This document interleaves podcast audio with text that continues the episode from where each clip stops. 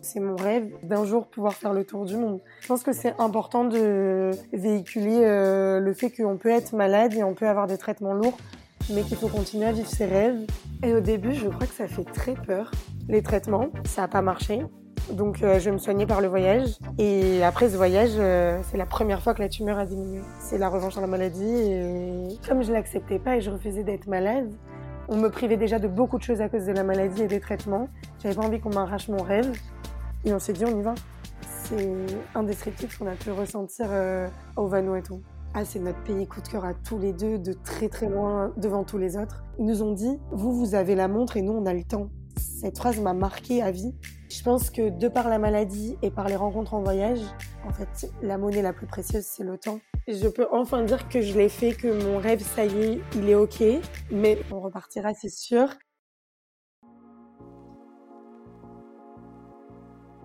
Hello tout le monde, je suis Marine et je vous souhaite la bienvenue dans la Wanderlust Family, le podcast des voyageurs passionnés et décomplexés. Je vous emmène dans l'univers du voyage au travers des récits inspirants de mes invités qui ont un jour franchi le pas d'aller voir ce qui se passe ailleurs et n'en sont pas ressortis indemnes.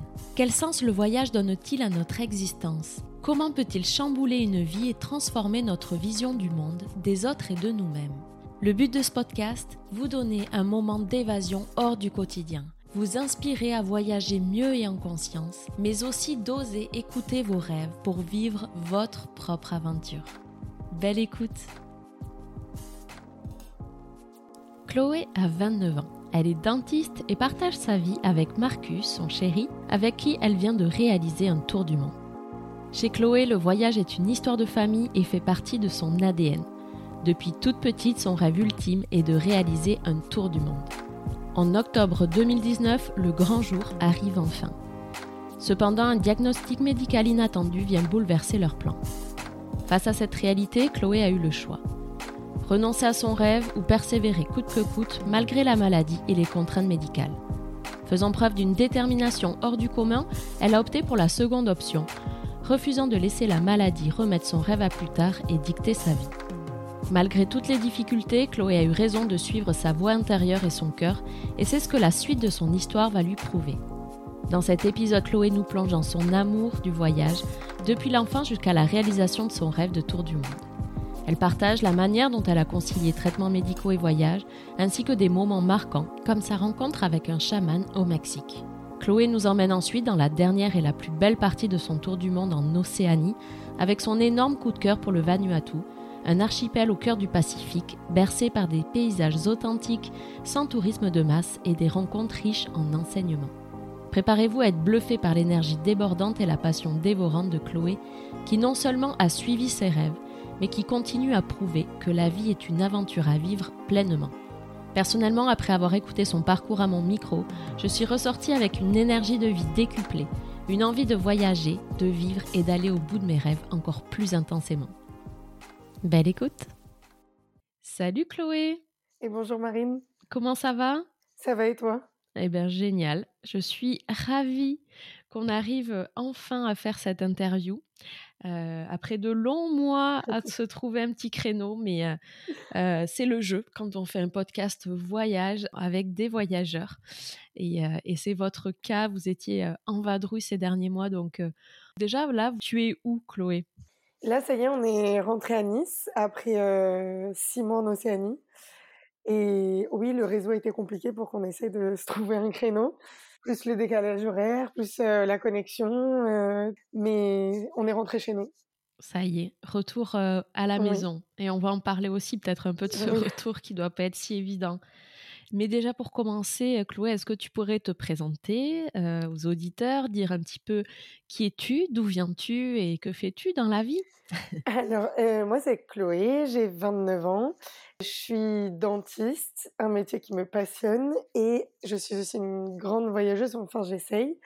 On vient tous les deux de Nice avec euh, Marcus, avec qui je voyage, Ton chéri. avec qui je voyage beaucoup. Je suis d'une famille multiculturelle et avec beaucoup d'origines différentes entre la France et l'Amérique du Sud. Donc j'ai toujours baigné un peu dans, dans le voyage et dans les différentes cultures. C'est-à-dire? J'ai ma maman qui est uruguayo-brésilienne et mon papa qui est français. Ah Et ouais. moi, je suis née aux États-Unis. Voilà. T'es resté combien de temps aux États-Unis? Euh, un peu plus de trois ans. Ouais. Ensuite, on a fait quelques mois en Uruguay avant de rentrer sur Paris et de s'installer euh, définitivement à Nice euh, autour de mes quatre ans à peu près. D'accord. Et mon frère qui est arrivé à Nice. Ok. Donc t'as un petit frère aussi. C'est ça. Très bien. Et est-ce que tu as une double nationalité ou de ce fait-là? Oui, j'ai mon passeport américain, Américain. j'ai mon passeport Wow. français, mais j'ai plus le passeport uruguayen parce que à 18 ans, il fallait aller vivre six mois dans le pays Ah, pour pouvoir garder la nationalité et j'étais en plein milieu de mes études, donc euh, d'accord. j'y suis pas allée. Mais Trop j'ai bien. les deux autres. Donc c'est une vraie, une vraie richesse, oui, tu as baigné dans l'interculturalité, un petit peu euh, le mélange des cultures. euh, et, et en quoi, euh, justement, cette multiculturalité dans laquelle tu as grandi a construit un petit peu euh, bah, ce goût de l'ailleurs, du voyage. Est-ce que tu as toujours aussi bougé un peu avec tes parents? Comment tu as attrapé un peu le virus, toi, Wanderlust? Euh, ma maman a toujours été une euh, très grande voyageuse. Sa première lune de miel, elle est partie très très jeune faire un tour de 10 mois en Amérique du Sud. D'accord. Et c'était dans les années euh, 80, donc ça se faisait pas forcément beaucoup à l'époque. Et mon papa aussi avait ce goût d'ailleurs. Euh, lui, il partait, euh, il est parti trois mois au Brésil euh, en pleine écriture de thèse. Il est parti deux mois au Mali euh, pendant ses études avec ses copains beaucoup. Et nous, du coup, depuis qu'on est petits, nous trimballent euh, dans tous leurs voyages, dans tous leurs projets. Et on avait quand même toute notre famille euh, maternelle qui était euh, en Amérique du Sud, donc entre Venezuela, Uruguay, Brésil. Ah ouais. Donc on a toujours été euh, là-bas euh, ou à se rencontrer dans d'autres pays, mais en Amérique du Sud, toute euh, notre enfance en fait. Donc le virus vient de mes parents. Ouais, clairement. Et de tes yeux d'enfant, juste, comment, quand t'arrivais dans, dans ces pays-là, comment, comment tu le vivais? Qu'est-ce qui t'en reste aujourd'hui de, de ça, de ces voyages-là? D'un point de vue familial, je trouve que c'est des voyages qui nous ont énormément soudés, surtout avec mon frère. Je trouve qu'on a une relation absolument unique et que je retrouve pas chez les frères et sœurs de mes copains. Parce que le voyage, c'est magnifique, mais il y a aussi un lot de galères, euh, comme on peut tous connaître. Et le fait de pouvoir se débrouiller euh, ou de devoir se débrouiller, nos parents nous ont toujours mis à contribution dans les voyages. C'était pas du tout euh, on va dans un hôtel et on se repose. C'est on fait du stop, on va dormir chez l'habitant, on voyage en bus. Et comme eux aussi, quand on était plus grands, c'était leurs vacances. Il y a des moments où ils nous disaient, bah, Chloé, Théo, euh, les trois prochains jours, c'est à vous d'organiser.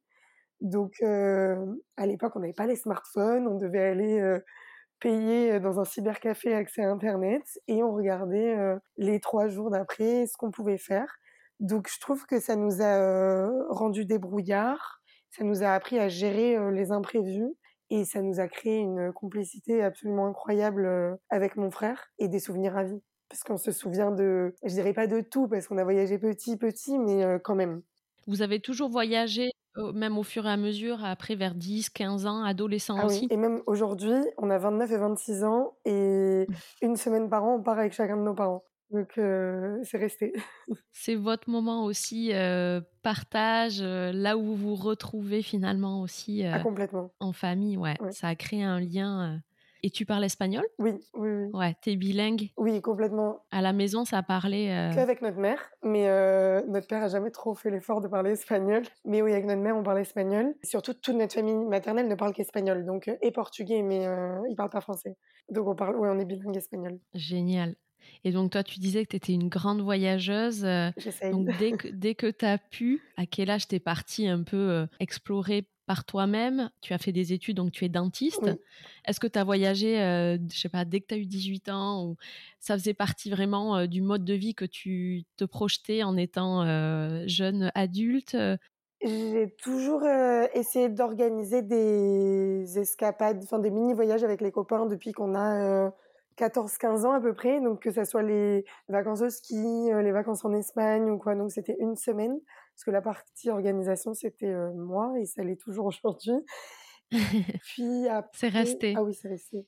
Marcus en mmh. profite beaucoup, mais c'est quelque chose que Les copains aussi en profitent. Tu lui mets pas un petit challenge à Marcus Allez, pendant trois jours, c'est toi qui organise pour le responsabiliser un peu. J'essaye, mais ça marche pas. ça marche pas comme avec les... ce qu'on avait pu avoir avec nos parents. Mais c'est de mieux en mieux quand même, je tiens à le dire. Et après, avec les copains, du coup, j'ai organisé pas mal de petits voyages, entre guillemets. En fait, on passe le concours de médecine pour entrer en dentaire à mes 18 ans. Et l'année d'après, je suis partie euh, cinq semaines au Canada rejoindre un de mes meilleurs amis. Là, j'ai organisé un gros road trip d'un mois. On était quatre copains au final. Et c'était mon premier gros voyage à l'étranger, toute seule, sans parents, euh, entre guillemets adultes, parce que nous, on était des pré-adultes. Et, et voilà, et c'est parti de là. Ouais, et là, qu'est-ce que tu as ressenti? Tu t'es dit, mais ça, ça fera partie de ma vie de toute façon. Euh, ta vie sera un peu rythmée autour de ça? Complètement, complètement. C'était une liberté. Euh, en fait, c'était pas une van life parce qu'on n'avait pas l'argent de se louer un van quand on était étudiant, mais c'était euh, une voiture life. Donc, on dormait dans la voiture à quatre, une petite voiture, c'était une petite Ford, et en fait, je me suis dit, euh, je veux continuer à voyager, mais surtout, je veux expérimenter ce mode de voyage-là, et je veux en faire souvent, en fait. Donc, j'ai continué mon rêve d'un jour pouvoir faire le tour du monde. C'était euh, le pied à l'étrier, c'était ce voyage-là. Ouais. Et donc, ton rêve de, petite fille, c'était ça? C'était de faire un tour du monde un jour? Ah oui, oui. Mais depuis euh, toujours. Et d'où ça te vient, ça? Je sais pas, des lectures ou c'est vraiment de ton imaginaire ou... J'ai toujours été passionnée de cartes du monde, je ne sais pas pourquoi. Ma maman nous racontait souvent sa lune de miel de 10 mois en Amérique du Sud. Ça me faisait rêver, mais moi j'avais un projet bien différent. Je me suis dit, je vais de l'Alaska à Ushuaia en van. Et ça, ça a été euh, mon rêve, mais pendant des années, de ce que mes parents me disent. La panaméricaine, en fait. Oui, c'est ça. Et du plus petite qui s'en souviennent, quand on me demandait qu'est-ce que je voulais à Noël ou mes anniversaires, moi je disais que je voulais des sous pour mon tour du monde.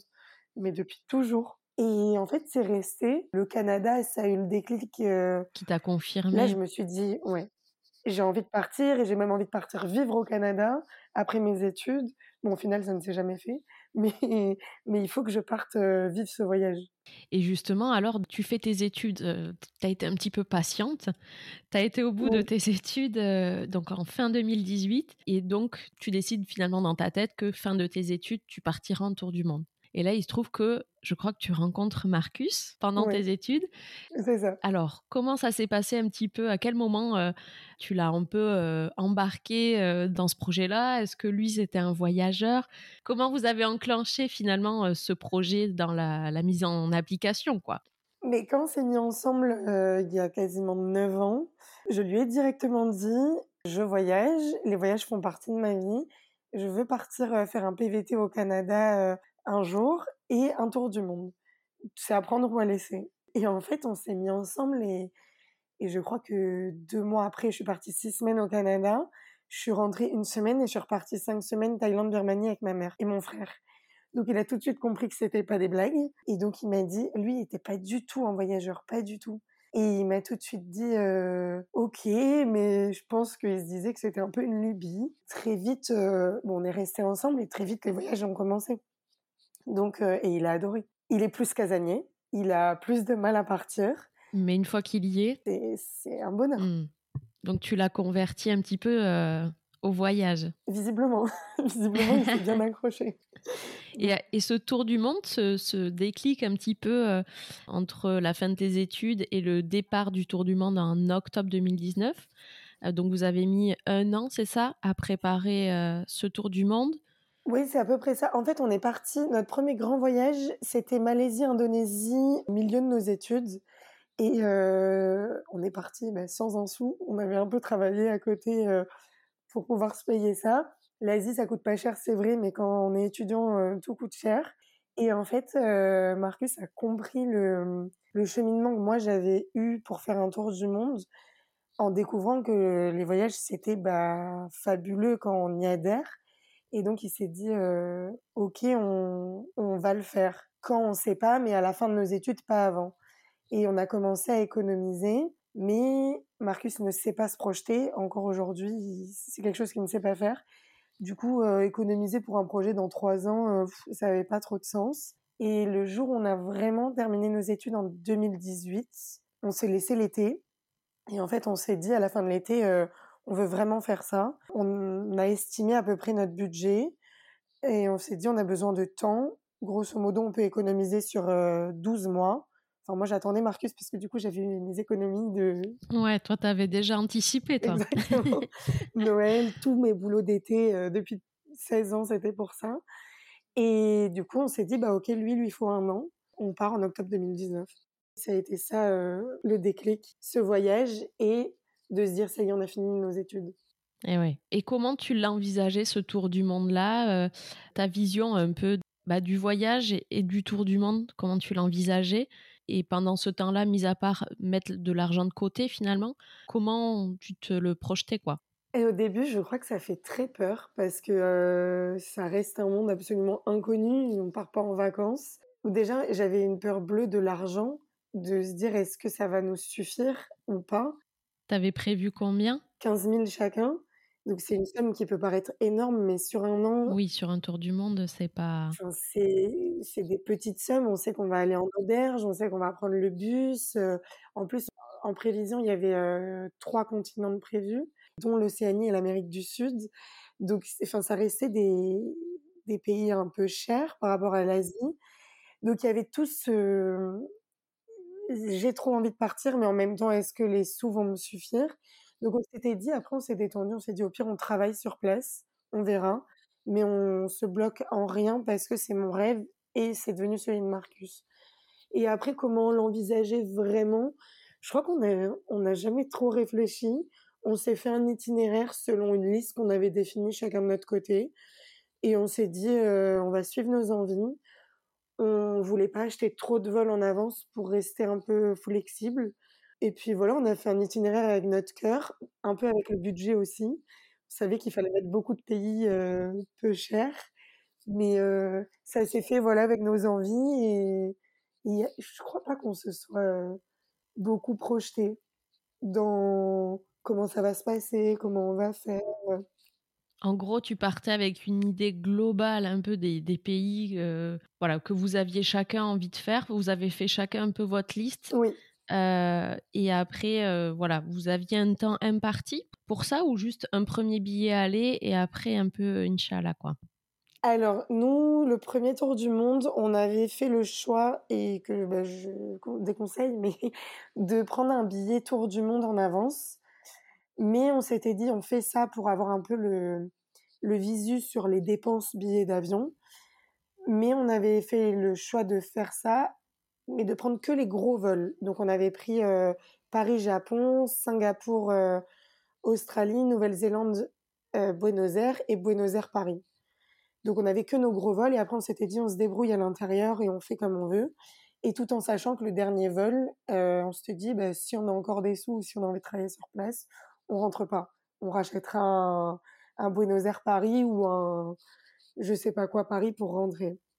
Parce que sur les billets Tour du Monde, juste, euh, euh, en fait, tu peux changer quand même euh, les dates ou... alors, sur le papier, ils te disent que oui, mais au final, il faut payer pour changer les dates. Enfin, ça dépend. En vrai, nous, on avait demandé à changer notre date pour l'Australie et ils nous avaient demandé une somme exorbitante, mais quand on a demandé à changer nos dates pour Buenos Aires, bah, ils nous faisaient payer 20 euros chacun. Donc, je pense que ça dépend des vols disponibles aussi. Mais du coup, il te donne quand même pas de la flexibilité euh, que tu as. Tant que ça, quoi. Ouais.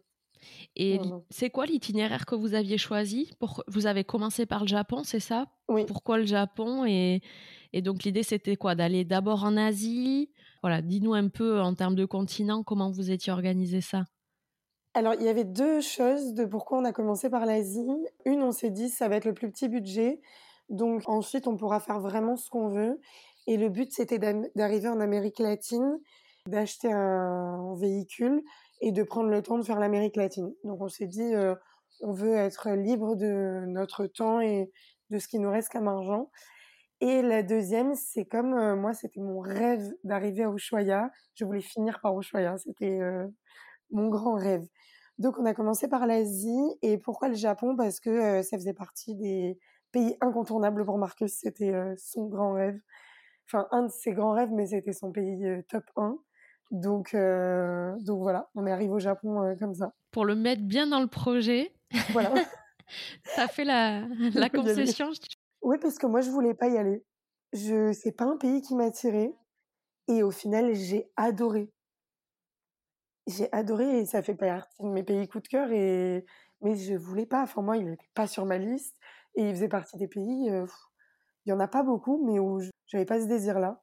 Et Marcus, il a aimé? Ah, mais il ne parle que de retourner au Japon depuis et je lui ai dit on va faire d'autres trucs avant, mais, mais oui, c'est, c'est son pays coup de cœur avec, euh, avec d'autres pays qu'on a fait ensuite, mais ça reste euh, son grand pays coup de cœur. Et du coup, donc vous aviez plutôt un petit budget pour un tour du monde. Et, euh, quel type de voyageur vous êtes, vous? Voilà, l'idée c'est de se laisser un petit peu porter. Euh, Est-ce que c'est euh, passé? Parce que quand on fait un tour du monde, souvent on peut pas rester trop longtemps dans un pays. Comment vous l'envisagiez un petit peu de rester plus ou moins longtemps dans les pays? Alors il y a beaucoup de pays qui se sont faits selon les visas. Quand c'est un mois, bah, on se disait qu'on restait un mois. Euh, ensuite, on voyageait. On a un peu changé parce qu'on a vieilli, mais euh, en 2019, c'était auberge et sac à dos. Donc après, c'est quand même le parti pris de souvent pas dormir ensemble, souvent être avec euh, 15 personnes dans les chambres, être en lit superposé, avoir euh, douche et toilettes communes euh, qui ne sont pas forcément super propres. Mais c'était euh, notre choix pour mener notre projet à bout et on l'a fait. Et enfin moi, ça m'a jamais posé de problème sur rien. De temps en temps, euh, au Vietnam notamment, on s'était payé des hôtels un peu plus bah, on avait une chambre parce que bah, c'était pas cher et qu'au bout d'un moment, c'est fatigant d'être en auberge, même si on adore rencontrer du monde. Il y a des moments où on a juste envie de se poser et, et pas parler à des gens. Et ça arrive pendant le voyage, donc euh, bon, on s'écoutait. On se disait, ben, on se prend un hôtel. Et ensuite, bon là, on a un peu changé, on voyage moins, enfin on voyage plus du tout en auberge d'ailleurs. Et je me souviens un peu de la suite de la question. Est-ce que vous planifiez ah, finalement oui. ou vous faites un peu au jour le jour? Il y avait les grandes lignes dans chaque pays que moi j'avais prévues. Tu avais un peu anticipé euh, mmh. Les points que je voulais vraiment, vraiment faire. Mais après, on, on s'est toujours laissé porter parce qu'en fait, sur notre premier voyage en Malaisie, on avait fait un itinéraire un peu, euh, on n'avait rien réservé, mais euh, on avait fait l'itinéraire quasiment complet en se laissant du mou un petit peu. Et on a rencontré une famille au début de notre voyage et qui nous a dit euh, bah, c'est quoi votre itinéraire? Nous on est sur la fin, on peut vous dire si c'est bien, ce qu'on vous conseille, etc.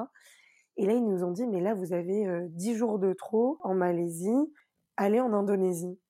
Nous on n'a pas du tout prévu d'aller en Indonésie, ça veut dire acheter un billet d'avion. Euh. ils nous ont dit vous allez aller euh, à Sumatra. à Bukit Lawang et vous allez rencontrer les orang-outans. Et ça va être le voyage de votre vie. Et du coup, nous, on est passionnés d'animaux, encore plus de, singes. Et du coup, on s'est dit, waouh, mais on n'avait jamais entendu parler de ça. On n'avait pas Instagram, enfin, vraiment, on était débutants. Et on a commencé à regarder, et le vol coûtait 35 euh, euros, et on s'est dit, go. Et on a vécu un rêve, et ça reste une des plus belles expériences encore aujourd'hui. Depuis, on s'est dit, on n'organise rien. On se fait un fil conducteur, c'est plus compliqué sur les îles, par exemple aux Philippines ou en Océanie. Mais quand c'est des pays où c'est que en voie terrestre, ben en fait, on s'est dit, on se laisse porter par les rencontres et c'est génial. On fait des choses qu'on n'a pas prévues, on en enlève d'autres aussi forcément, mais c'est le bonheur de, de la liberté en fait. Ouais, génial. Et du coup, bon, euh, c'était, vous êtes parti donc fin 2019, mars 2020, on le sait, euh, même si on veut plus en parler et l'oublier, mais le Covid s'est invité. Qu'est-ce qui s'est passé? Vous étiez où à ce moment-là? Euh, Vous avez été rapatrié Voilà, comment ça s'est passé ça? Nous, on était en Australie. On a eu la chance d'arriver en Australie trois jours avant que les frontières ne ferment. Puis on est resté en Australie jusqu'au mois de mai en fait, on est passé par plein d'émotions, de bah, en fait le rêve est fini parce que la Nouvelle-Zélande n'ouvrait pas ses portes et que l'Amérique du Sud avait un train de retard sur l'Europe et l'Océanie. Donc tout ce qui se passait au mois de mars, eux ils l'ont vécu en avril, etc. Et c'était décalé. Et donc on a mis beaucoup de temps à se faire l'idée que c'était fini, que bah, j'atteindrai jamais Ushuaia, que je verrai jamais l'île de Pâques, en tout cas pas cette fois-ci. Et on savait pas. Au début, on s'est dit on va rester, on va travailler. Euh, et en fait, euh, ben moi je suis partie, j'étais malade. Les médecins m'ont dit euh, il faut que tu rentres parce qu'on sait pas combien de temps vous allez être bloqué et il faut que tu viennes changer de changer de traitement. Donc on s'est fait rapatrier comme ça. Enfin, on n'a jamais été sur les vols de rapatriement. Et quand les médecins m'ont dit ça, moi j'avais rempli des questionnaires déjà par l'ambassade de France où on te demandait si tu étais euh, professionnel de santé ou si tu étais malade. Bon, moi, je cochais les deux cases. Donc, ils m'ont mis sur un vol de rapatriement et à la base, ils n'avaient pas mis Marcus.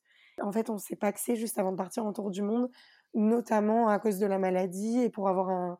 il y avait un peu d'amour aussi, mais c'était histoire d'avoir euh, un regard l'un sur l'autre, surtout pendant le voyage. Et en fait, bah là, en l'occurrence, ça nous a servi donc j'ai envoyé les papiers du Pax avec toute notre déclaration de Pax officielle à la mairie de Nice. Et ils ont dit bon bah qu'ils rajoutaient Marcus sur le vol. Au final, on n'a pas pris notre vol de rapatriement parce qu'on s'est débrouillé autrement avec des vols moins chers. On a laissé nos places à quelqu'un, mais on... c'était comme un rapatriement. Vous avez dû rentrer. Oui. Ouais. Et quand tu parles, donc tu avais une maladie, euh, donc de quoi il s'agit si c'est si t'es ok d'en parler? Tu es parti en tour du monde et tu avais une maladie, c'est ça? Oui, alors euh, je suis ok maintenant d'en parler parce que je pense que c'est important de véhiculer euh, le fait qu'on peut être malade et on peut avoir des traitements lourds, mais qu'il faut continuer à vivre ses rêves. Euh, c'est pas une maladie chronique. Euh, j'ai une j'ai une tumeur dans le cou qui est bénigne, mais qui, euh, à cause de sa localisation, peut engendrer énormément de problèmes de santé. J'ai donc été traitée sous chimio et sous radiothérapie. Donc même si elle est bénigne, c'est des traitements qui sont administrés à la base pour des cancers malins. Euh, j'ai commencé la, chimio par médicament. Donc c'est ce qui nous a laissé euh, enfin, poursuivre ce rêve du tour du monde. Je l'ai commencé en juin 2019 et nous on est parti en octobre 2019. On savait que j'étais malade quand on a pris la décision de partir, que j'avais cette tumeur. Et on s'est dit c'est pas grave, euh, on veut continuer à vivre le rêve, mais on savait pas que j'allais avoir une chimio quand on a acheté nos premiers billets d'avion. Et bon bah voilà, la chimio ils me l'ont imposé. On s'est dit on annule et enfin Marcus a dit on annule et moi j'ai dit non. En fait j'ai pas envie. On me privait déjà de beaucoup de choses à cause de la maladie et des traitements. J'avais pas envie qu'on m'arrache mon rêve. Et en plus physiquement il y avait beaucoup beaucoup de changements qui allaient s'imposer. Euh, je perdais pas mes cheveux, mais j'avais les cheveux blancs qui allaient devenir blancs. J'avais une peau qui était euh, translucide. Je, j'allais perdre euh, mes cils et mes sourcils, et j'avais pas le droit de m'exposer au soleil. Donc c'était beaucoup de contraintes, mais que j'avais envie de vivre loin du jugement et du regard des autres, et juste avec avec Marcus et pas avec ce qu'on pouvait t'envoyer de en face de tes malades, parce que j'ai jamais accepté la maladie. Et du coup, je me suis à dit. À ce moment-là, tu l'acceptais pas? Non, non, non. Et c'est ce qui a peut-être fait aussi que tu t'es laissé quand même euh, la liberté de partir, non? Je pense. Je... Ouais. Parce que ce rêve, il était encore plus fort, plus fort que tout finalement. Ah oui, ah oui. Et comme je l'acceptais pas et je refusais d'être malade, mais ben, je voulais pas que on m'arrache mon rêve pour lequel je m'étais battue et pour lequel je m'étais privée de faire euh, des restos, des soirées ou ou certaines choses pendant euh, pendant tant d'années. Et oui, je me suis dit on va s'adapter. Euh, c'est une, une adaptation de, de chaque instant.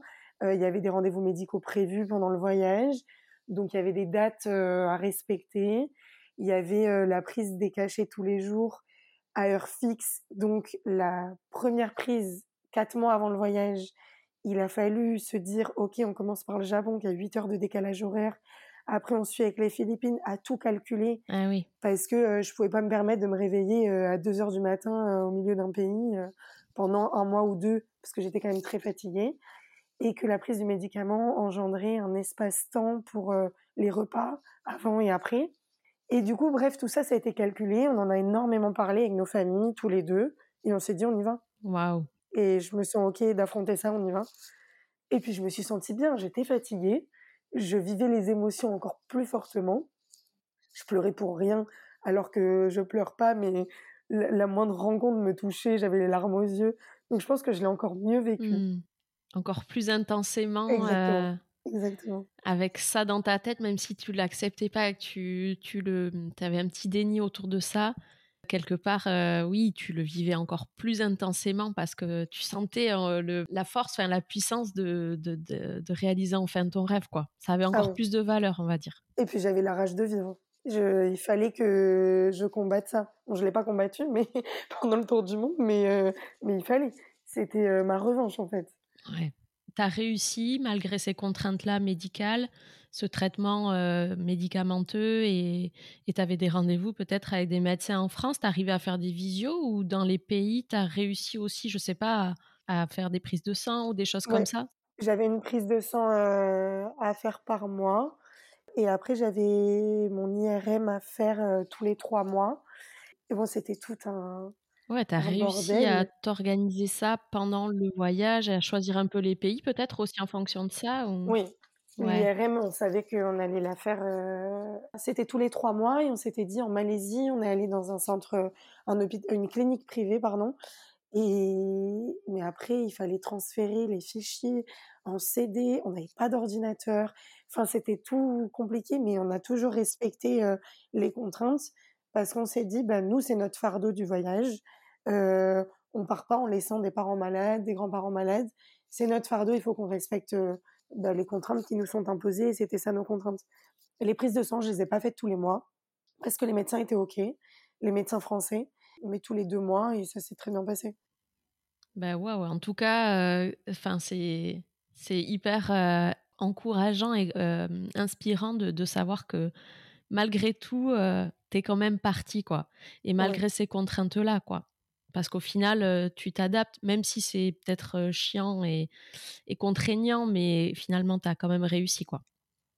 Alors après, je sais que c'est la maladie que j'ai, elle, a pu nous le permettre à ce moment-là, parce que la suite des traitements quand on est rentré en France m'ont pas permis de voyager, je pouvais pas. Il y a plein de maladies avec lesquelles on peut pas se permettre de voyager, mais c'est vrai que je pense que c'est pas un facteur limitant quand c'est possible, encore une fois, et avec l'avis des médecins et qu'il faut continuer à croire en ses rêves. Et je pense que c'est super important et que ça aide à, à, à vaincre tout ça au final. Euh, enfin, en tout cas, moi, c'est comme ça que je l'ai vécu.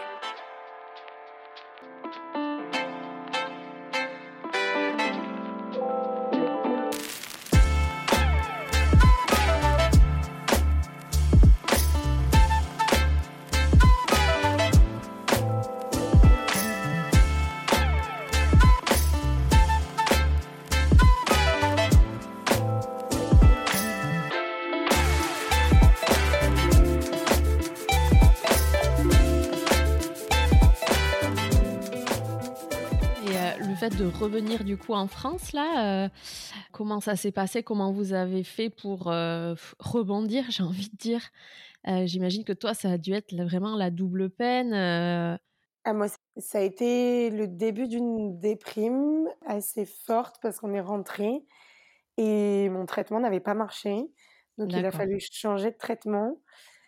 Et donc on est rentré quand même, j'avais enfin physiquement, j'étais j'étais malade, euh, cheveux blancs quand on a 25 ans, c'est pas normal. Euh, j'avais pas de cils, pas de sourcils comme je le disais et une peau vraiment translucide et il a fallu que j'affronte euh, le regard de mes amis. Donc déjà, c'était compliqué pour moi et puis mine de rien, le regard de moi-même dans un miroir. Pendant le voyage, je me regardais pas. Donc ça a été très compliqué ça. Et ça, tu as l'impression que quand tu étais en voyage, tu avais moins ce regard dur en face qu'on te renvoyait? Ah oui. Bah, en Asie, ils étaient passionnés par, euh, par mes cheveux blancs, par exemple. On avait des desserts gratuits à profusion dans les restos. Euh, ah c'était très drôle. Et euh, chose qu'on avait, entre guillemets, déjà un peu vécu en Asie ou en Afrique, parce qu'à la base, j'étais blonde et que bah, ça reste un peu inhabituel chez eux, donc on avait vécu ça. Mais là, les cheveux blancs, c'était le summum pour eux. Donc il y avait moins ce côté malade et puis je me regardais pas et donc ça passait mieux. Mais là quand on est rentré, il y a eu le regard dans le miroir, le regard des copains et il y a eu l'annonce que le traitement n'a pas marché et qu'il fallait faire une chimio en intraveineux tous les jeudis. Ça veut dire la fin du tour du monde à cause du Covid, pas l'espoir d'en reprendre un même en Europe ou ou quoi, parce que tous les jeudis, il fallait que je sois là. Pendant combien de temps? Ça a duré euh, neuf mois. La chimio, et après, j'ai eu trois mois de radiothérapie. Et rien n'a marché. Donc. Euh... Ça non plus, ça n'a pas marché. Non. non, non. La tumeur continue à grossir et, euh, et voilà. Et donc après, je me suis dit, euh, parce que j'étais très déprimée après cette interruption de voyage et tous ces traitements. Et à la fin de la radiothérapie, je me suis dit, euh, en fait, je repars parce que parce qu'en fait, euh, j'ai rien gagné en, en restant à me faire soigner. Donc je repars, mais euh, toute seule. Marcus ne pouvait plus partir. Et là, ça a été une vraie revanche. Donc là, tu as décidé de partir solo, prendre ouais. ta revanche, te retrouver et faire ce que tu aimes le plus au monde, finalement, voyager pendant quatre mois. Oui. T'es partie où? Je suis partie en Amérique latine.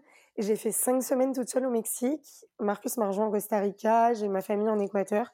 Et j'ai fini en Colombie. Mais c'était euh, c'était ma revanche. Euh... Salvateur, quoi. Ah ouais. Le Mexique m'a sauvée. Mentalement parlant, il m'a sauvée. Et pourtant, euh, j'ai une peur bleue d'être seule. Et ça s'est fait du jour au lendemain. J'ai acheté mon billet le samedi, je suis partie le mardi. Je me suis dit, il faut.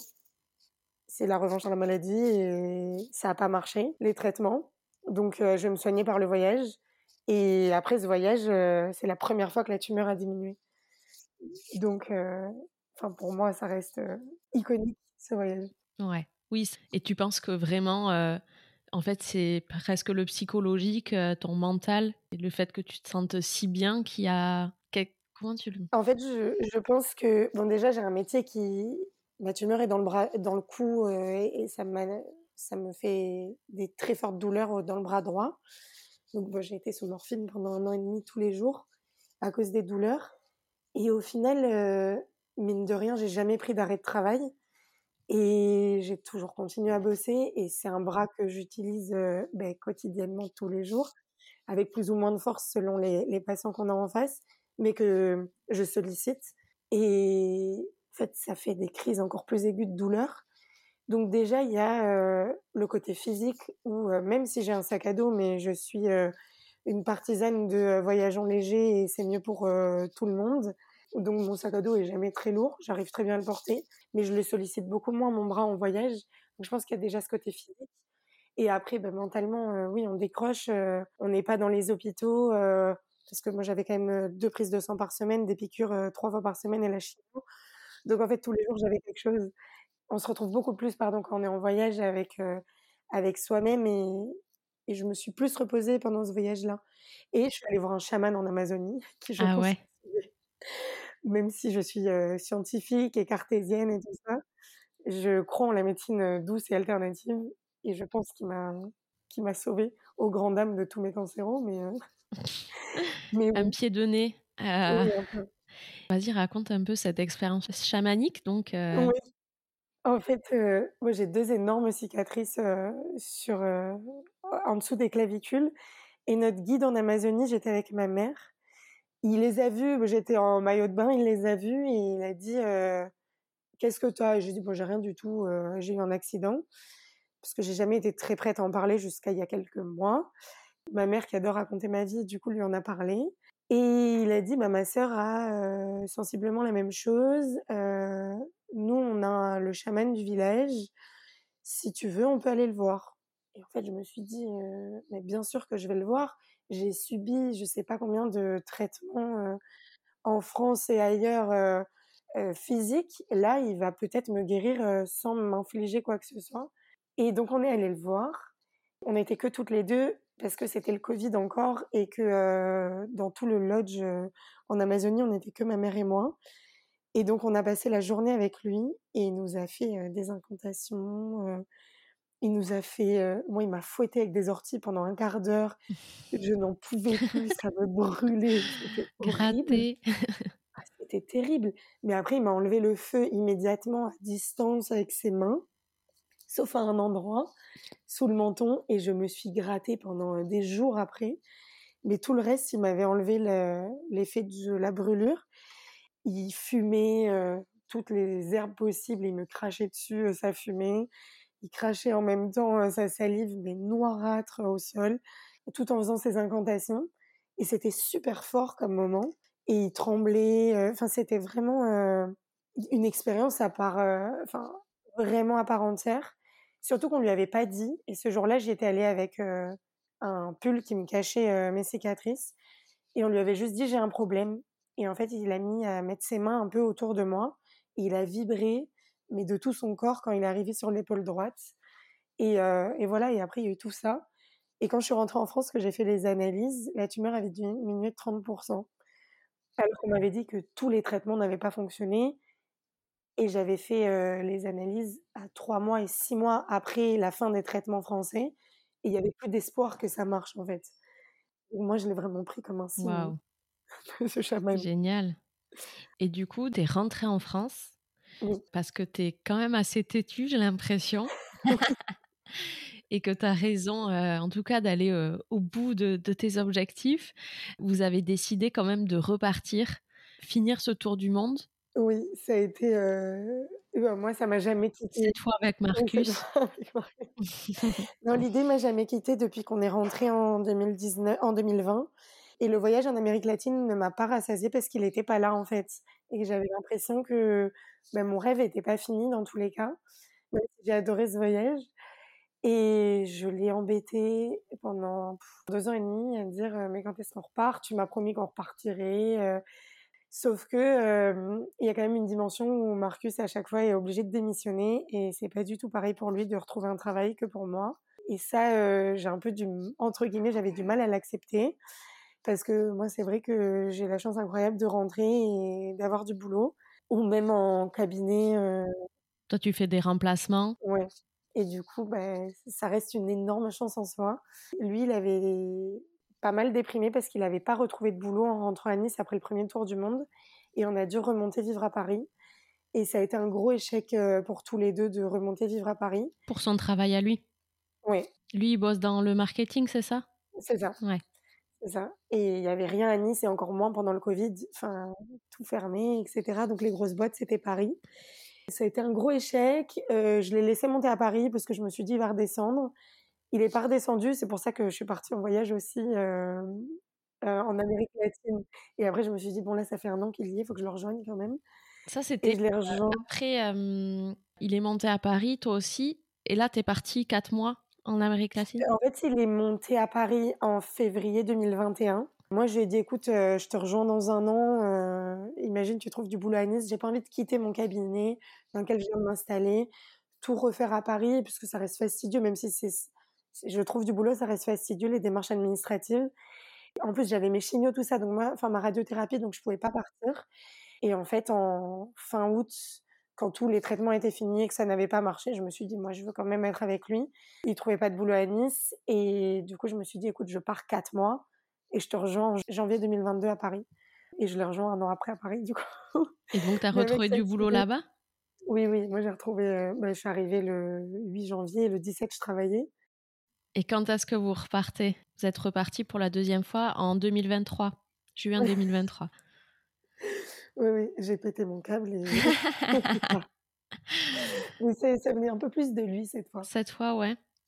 Bah, bon, moi, j'avais toujours ce truc de quand est-ce qu'on repart? Tu m'as promis qu'on repartirait. Je suis montée à Paris à cause de toi. Je veux repartir. Et en fait, euh, pour me calmer, euh, je suis partie deux mois au Brésil avec les copains. Et en rentrant du Brésil, euh, Marcus, il venait de passer deux mois tout seul. Tous nos copains étaient rentrés vivre à Nice. Donc, on n'avait vraiment plus personne à Paris. Je suis rentrée, il m'a dit, en fait, euh, moi, j'en peux plus de vivre ici. En fait, le, le tour du monde avait coupé, mais euh, tout ça, bout à bout, ça faisait quasiment cinq ans qu'il vivait à Paris. Et on n'est pas fait pour les grandes villes. Enfin, même si Nice, ça reste une grande ville, mais c'est oui, pas pareil. Oui, c'est pas le même euh, cadre, quoi. T'as la mer. Ah ouais. Et du coup, on s'est dit, mais on rentre à Nice. Et je lui ai dit, attends, si on rentre, on repart. Ouais. Est-ce que ça serait pas le moment de le finir, ce petit tour du monde, avant de revenir à Nice? Exactement. Et donc, au cours d'une soirée, euh, tout le monde lui a dit, mais, mais c'est le meilleur plan de la vie. Je suis rentrée du Brésil le dimanche. Le samedi, on a vu euh, des, des, collègues et, qui nous ont dit, euh, mais oui, c'est le meilleur plan. Et le lundi, on posait les démissions. Trop bien. Et on est reparti en juin 2023 pour le plus beau voyage de notre vie actuellement. Ah ouais. Donc là, vous avez fait ben, la partie du monde, l'Océanie, c'est ça? Vous avez commencé par Réunion, après Maurice. Qui était à la base nos vacances d'été. Très chouette, mais euh, c'était juste nos vacances d'été, entre guillemets. Et puis on a continué. On a fait Nouvelle-Calédonie, Vanuatu. On devait aller aux Fidji, mais on a tellement aimé le Vanuatu qu'on est resté au Vanuatu. Et on s'est fait Australie, Nouvelle-Zélande euh, pendant trois mois après. Génial. Et alors? C'était incroyable. Ah, je lui ai dit, c'est la lune de miel en avance, parce qu'on refera. enfin, Peut-être qu'un jour, on refera un voyage comme ça, mais euh, c'était euh, absolument incroyable. Ça soit en termes de paysages, de rencontres, de... c'est la partie du monde qu'on a préférée, en fait, entre Ah ouais tous les continents. C'est euh, indescriptible ce qu'on a pu ressentir, surtout au Vanuatu. Ouais, le... tu dirais que c'est le pays coup de cœur, toi? Ah, c'est notre pays coup de cœur à tous les deux, de très très loin devant tous les autres, de tous les pays qu'on ait pu faire. Bon, il y a le Japon, mais Marcus classe le Japon à part, parce que c'était son rêve. Mais si on enlève euh, cet amour qu'il a pour le Japon, de par euh, la culture, les mangas, etc., c'est euh, le Vanuatu pour tous les deux. Qui est venu vous chercher, quoi. Parce que vous y attendiez pas forcément, en plus. Non, pas du tout. Pas du tout. Marcus, il, il avait même pas forcément envie d'aller au Vanuatu. Et comme le voyage, il s'est précipité, qu'on a eu que deux mois et demi de préparation, on a clairement fait ça sur un coup de tête, et que bah, moi, je revenais du Brésil, donc il a fallu que je travaille énormément pour euh, gagner un peu d'argent euh, pour ce voyage. En fait, on a, entre-temps, il fallait préparer aussi le déménagement, quitter l'appart à Paris. Du coup, tout ça, ça s'est fait en très très précipitamment. On n'a pas trop prévu les choses. Et le Vanuatu, c'était moins de mes rêves. Et du coup, lui, euh, s'attendait pas plus que ça. Et on était extrêmement fatigués au début du voyage. Et on voulait un peu des pays entre guillemets riches pour pas avoir à faire la démarche de chercher des moyens de transport, de se prendre la tête, comme on avait pu le faire en Asie en fait. Même si c'est simple de voyager en Asie, mais ça reste euh, une démarche dif différente que l'Océanie. Et je me souviens qu'on a quitté la Nouvelle-Calédonie, qu'on a adoré. Marcus, il m'a dit, mais qu'est-ce qu'on va faire au Vanuatu? Il m'a dit, j'ai déjà hâte d'être au Fidji. Et en fait, euh, on a été transcendés et on n'est pas allé au Fidji. On est resté au Vanuatu et c'est la première fois qu'en quittant un pays, euh, moi je pleurais et lui, il avait les larmes qui coulaient un peu. quoi. Excellent. C'est fou euh, d'avoir un pays comme ça, de ressentir. En plus, vous avez ressenti la même chose. Ouais. Donc, Ah ouais. euh, c'est quoi? C'est le, c'est- quoi qui fait de ce pays qu'il est un peu à part? T'arrives à l'expliquer Des fois, ça s'explique pas. hein. Je pense qu'on a vécu énormément de euh, d'expériences qui nous ont transcendés en termes de ressenti déjà. Un de nos grands rêves à tous les deux, c'était de voir un volcan en éruption. Je ne voyais que par le Guatemala à la base parce que l'Amérique latine, etc. Et en fait, quand on s'est dit on part en Océanie, je lui ai dit mais un des volcans les plus accessibles en éruption, c'est Tana au Vanuatu. Et je rêvais d'aller au Vanuatu pour des épisodes petites que je regardais à la télé qui s'appelaient Foudre. Et c'est tout. Et, pour le volcan. Et je lui ai dit, mais en fait, c'est le moment. Du coup, on a vécu un peu notre rêve comme ça du volcan. On est passionné de plongée. On a fait nos premières plongées épaves euh, au Vanuatu. On a fait notre première plongée de nuit au Vanuatu. Du coup, déjà, je pense qu'il y a vraiment ce côté euh, adrénaline qu'on a expérimenté fois 1000 au Vanuatu. Et après, il y a les rencontres. Il y a cette espèce de d'ambiance qui règne là-bas qui est qu'on n'a jamais retrouvé ailleurs et les gens et il y a ce côté mystique parce qu'il n'y a pas de touristes. On était tout seuls sur une île au fin fond du Vanuatu pendant six jours on était les deux seuls blancs. Et en fait il y a ce côté du voyage que tu essayes de rechercher et que tu ne retrouves plus parce que maintenant tout est vu et revu. Et là il y a ce, cette découverte. Moi j'ai jamais rien vu sur le Vanuatu. Et d'ailleurs organiser un voyage au Vanuatu c'est tellement compliqué parce qu'il n'y a pas d'infos, il n'y a pas de blog ou très peu, ou du coup ça reste dans le circuit un peu classique que les gens font quand ils viennent de Nouvelle-Calédonie.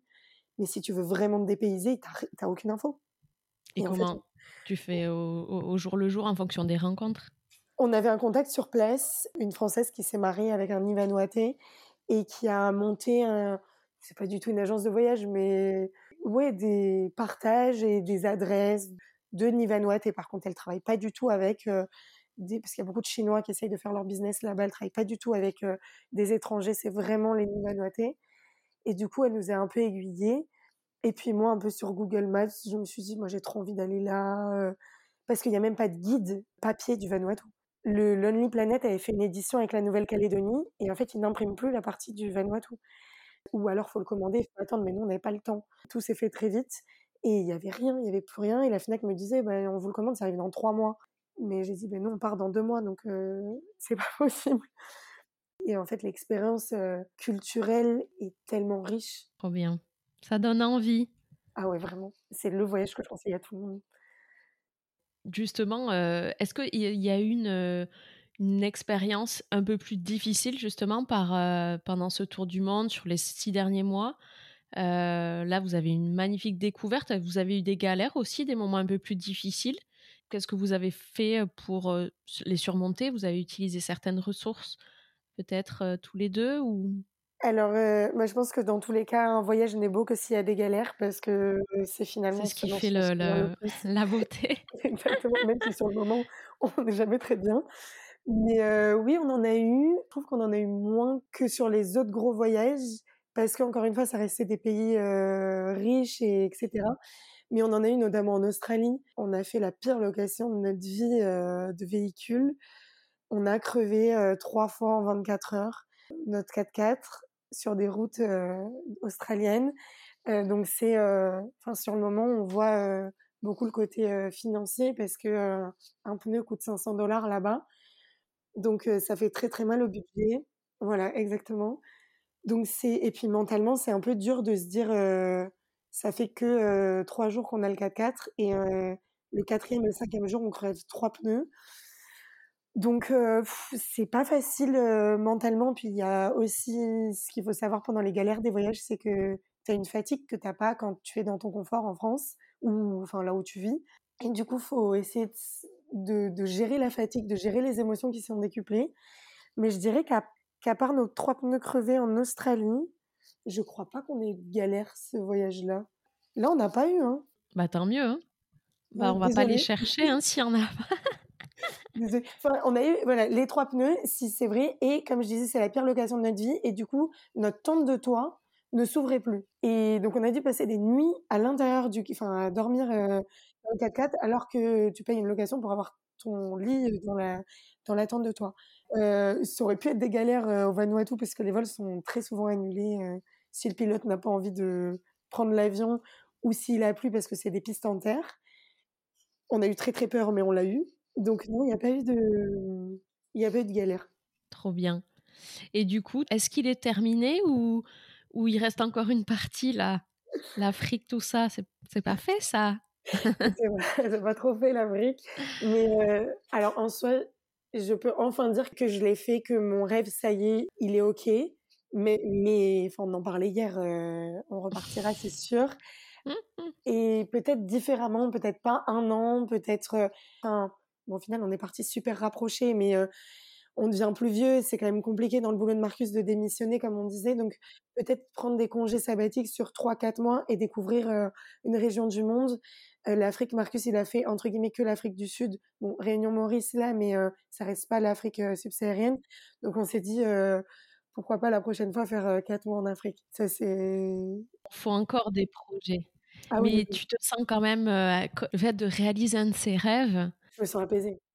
Tu te sens apaisée? C'est ça le sentiment. La boucle est bouclée. Ouais. Et euh, j'ai plus ce truc. Enfin, je l'aurais toujours de lui dire on va repartir plusieurs mois parce que je trouve que c'est génial de voyager et c'est une chance incroyable, même 15 jours, une semaine, un week-end mais cette déconnexion et ce shift qui se passe dans, notre tête quand on part sur plusieurs mois, je trouve qu'il est complètement différent que sur des vacances. Et du coup, je, j'espère fortement qu'un jour on repartira plusieurs mois. On se l'est toujours dit que le jour où on a des enfants, euh, on repartira et un an parce que moi je rêve de pouvoir faire ça avec mes enfants.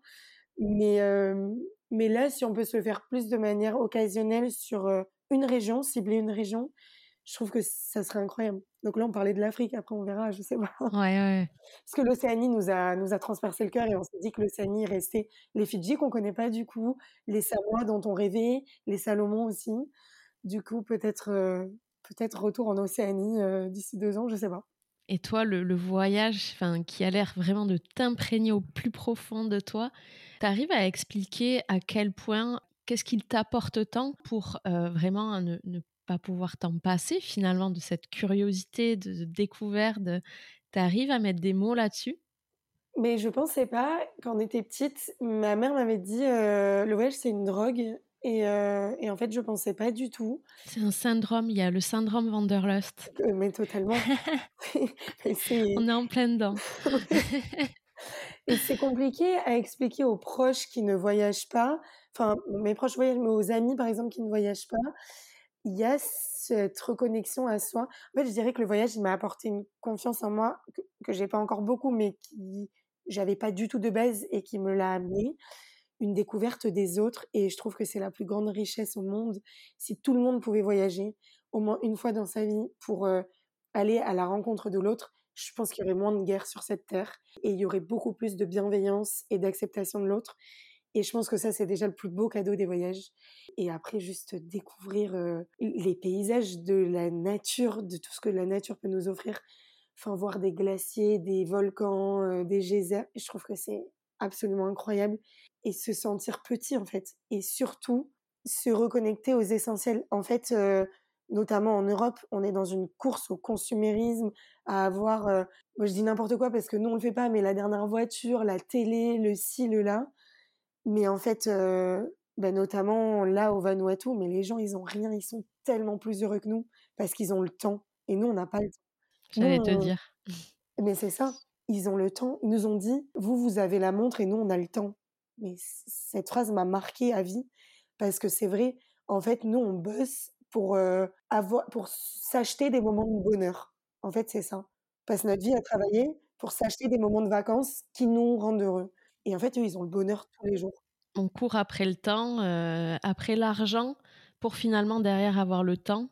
Alors qu'au final, c'est vrai que on peut avoir peut-être un peu moins d'argent et plus de temps et, et, ça, je pense, c'est très culturel. Mais c'est difficile à parce qu'on se l'est dit pendant les ces six derniers mois, on s'est dit mais il faut pas qu'on retombe dans ce euh, il faut que j'aille travailler à fond pour euh, payer des belles vacances, etc. Et au final, pas profiter du temps qu'on a. Je pense que de par la maladie et par les rencontres en voyage, en fait, la monnaie la plus précieuse, c'est le temps. Et ça, je pense qu'on nous l'apprend beaucoup en voyage. Ouais, c'est vraiment ce que tu as retenu un petit peu de. Ah ouais. C'est la leçon qui, qui, te reste là, cette phrase euh, Vous, vous avez la montre et nous le temps. Ah, c'est indéniable. Cette phrase-là m'a marqué. Et c'est quoi ton mantra? Est-ce que tu as un mantra, une petite phrase là qui te guide au quotidien? J'aime bien cette, euh, poser cette question. Moi, c'est super banal, mais ce qui m'a beaucoup guidé ces dernières années, c'est euh, tout ce qui ne te tue pas te rend plus fort moi, cette phrase, elle m'a porté euh, par rapport à, bon, encore une fois, à la maladie. Et une autre qui était en parallèle aussi de par tout ce qu'on a vécu, c'est Suite tes rêves, ils connaissent le chemin. Ces deux phrases-là, je trouve qu'elles ont fait sens ces dernières années et qu'elles m'ont qu'elles m'ont porté. Ça, enfin ça, c'est mes deux mantras. Mais une autre phrase que je me suis toujours dite, mais ça depuis toute petite, c'est qu'il y a toujours pire ailleurs. Et en fait, de pas désespérer sur son sort, par ce qu'on vit, par euh, les épreuves, parce qu'au final, la vie, c'est une épreuve, et de pas s'apitoyer sur son sort. Et je trouve que, ben, pour faire le parallèle avec ce qu'on disait juste avant, le voyage nous apprend aussi beaucoup ça. On est confronté à, à une certaine pauvreté à laquelle on n'est pas confronté en Europe. Et du coup, ça nous remet les pieds sur terre ou à des maladies auxquelles on n'est pas confronté en Europe ou plein de choses. Et en fait, euh, il y a toujours pire ailleurs. Donc, euh, bats-toi pour ton combat, mais ne te victimise pas. Et je pense que c'est très important aussi. Et eh ouais. Et t'en es où je dois, par rapport à, la maladie là euh, Déjà, tu es dans une phase, là on en parle, c'est vrai déjà ça fait un gros chemin, un gros travail. Déjà, tu es dans une phase non plus de déni, mais quand même d'acceptation et tu es capable aujourd'hui d'en parler, c'est déjà énorme. Donc, euh, merci pour euh, déjà ton témoignage. Et t'en es où aujourd'hui? Bah, de rien. Et enfin, en fait, ça me touche d'en parler parce que, comme tu dis, j'étais dans le déni. Euh, mais en fait, je me suis dit, ça peut aider euh, certaines personnes à, à se dépasser, euh, même si c'est encore une fois, c'est pas une maladie chronique et qu'il y a toujours pire. Mais je trouvais que c'était important. Et ben, où est-ce que j'en suis? Je reviens de voyage, du coup, la tumeur a encore un peu diminué. Waouh Donc c'était ma grosse victoire en rentrant, c'était mon ton médicament quoi. ouais. Ah mais c'est génial. Du coup, euh, bah, les médecins ont rigolé, ils m'ont dit en fait Chloé euh, juste repart parce qu'elle est toujours là, mais elle est devenue Elle est petite. encore plus diminuée que le premier. Ouais. Et est-ce que quand tu es revenue vivre pendant les, les deux tours du monde, elle a, Elle a stagné. elle a stagné, elle a pas Ouais. regrossi? Ouais. D'accord. Elle a pas regrossi, elle a stagné, mais c'était déjà une victoire en soi. Mais elle a juste stagné, alors que là, je suis partie et elle a diminué euh, de, 4, de 40%. En plus des 30. Ouais. Waouh. Donc il reste euh, plus grand chose, donc euh, donc c'était une belle victoire. Il faut un troisième là. Oui. J'ai dit à Marcus. j'ai dit bon, il faudrait repartir. Waouh. Bah, je suis ravie pour toi en tout cas. Moi, c'est trop gentil. Hmm. C'est trop gentil. Est-ce que euh, on va devoir s'arrêter là Mais merci en tout cas, vraiment, c'était un super témoignage, euh, très inspirant et, euh, et vraiment tu transpires le passion du voyage, c'est c'est assez incroyable. Donc merci en tout cas pour ton témoignage. Est-ce que tu veux finir sur un, petit message qui te fait plaisir, voilà, de, terminer avec En fait, je voudrais juste dire qu'il n'y a pas de grand ou de petit voyage et que chacun amène quelque chose. Et oui, il y a un facteur limitant qui est l'argent, mais en soi, on peut toujours se débrouiller pour voyager, euh, même si euh, on est étudiant, parce que nous, on l'a fait. On peut aller travailler dans un pays et où on peut juste prendre une semaine de vacances. Et juste si on peut le faire, je pense que ça amène euh, tellement d'apaisement en soi et même de découverte du couple ou de resserrer des liens en famille, de pas se limiter à des facteurs limitants ou des croyances limitantes justement que peuvent être euh, l'argent ou le travail ou plein de choses et juste essayer d'être heureux. Si c'est avec le voyage bah nous ça nous parle mais si c'est avec autre chose ou une autre passion qu'en fait euh, je pense qu'il faut juste suivre euh, le bonheur qu'on auquel on aspire Ouais, vivre sa propre aventure, quelle qu'elle soit, Exactement. finalement, tant que ça nous rend euh, heureux. complètement Ouais. Euh, Merci pour, pour ce beau message. Merci beaucoup Chloé. Je te souhaite une magnifique journée et puis euh, voilà, n'hésitez pas en tout cas, j'espère que vous aurez plein de retours. Si vous voulez suivre les aventures de Chloé euh, et de Marcus, euh, est-ce que tu peux donner ton compte Insta? Je le partagerai bien sûr. oui et sur Instagram c'est les petits exploreurs et le blog euh, c'est pareil lespetitsexploreurs.com Merci encore et je te souhaite une excellente journée. merci beaucoup Marine Ciao. ciao ciao Je vous remercie pour votre écoute de ce nouvel épisode de Wanderlust, le podcast. J'espère qu'il vous a plu et que de là où vous êtes, il vous aura permis de rêver et de vous évader un peu. Si vous voulez encore plus d'épisodes, j'ai besoin de vous. Pour soutenir le podcast, rien de mieux que d'en parler et de le partager autour de vous. Je vous invite aussi à vous abonner, à mettre 5 étoiles et même d'ajouter votre commentaire sur votre plateforme d'écoute. Vous pouvez aussi nous suivre sur Instagram pour venir créer ensemble une belle communauté de voyageurs passionnés et décomplexés. Je vous souhaite une très belle journée et à très vite pour un nouvel épisode. Bye bye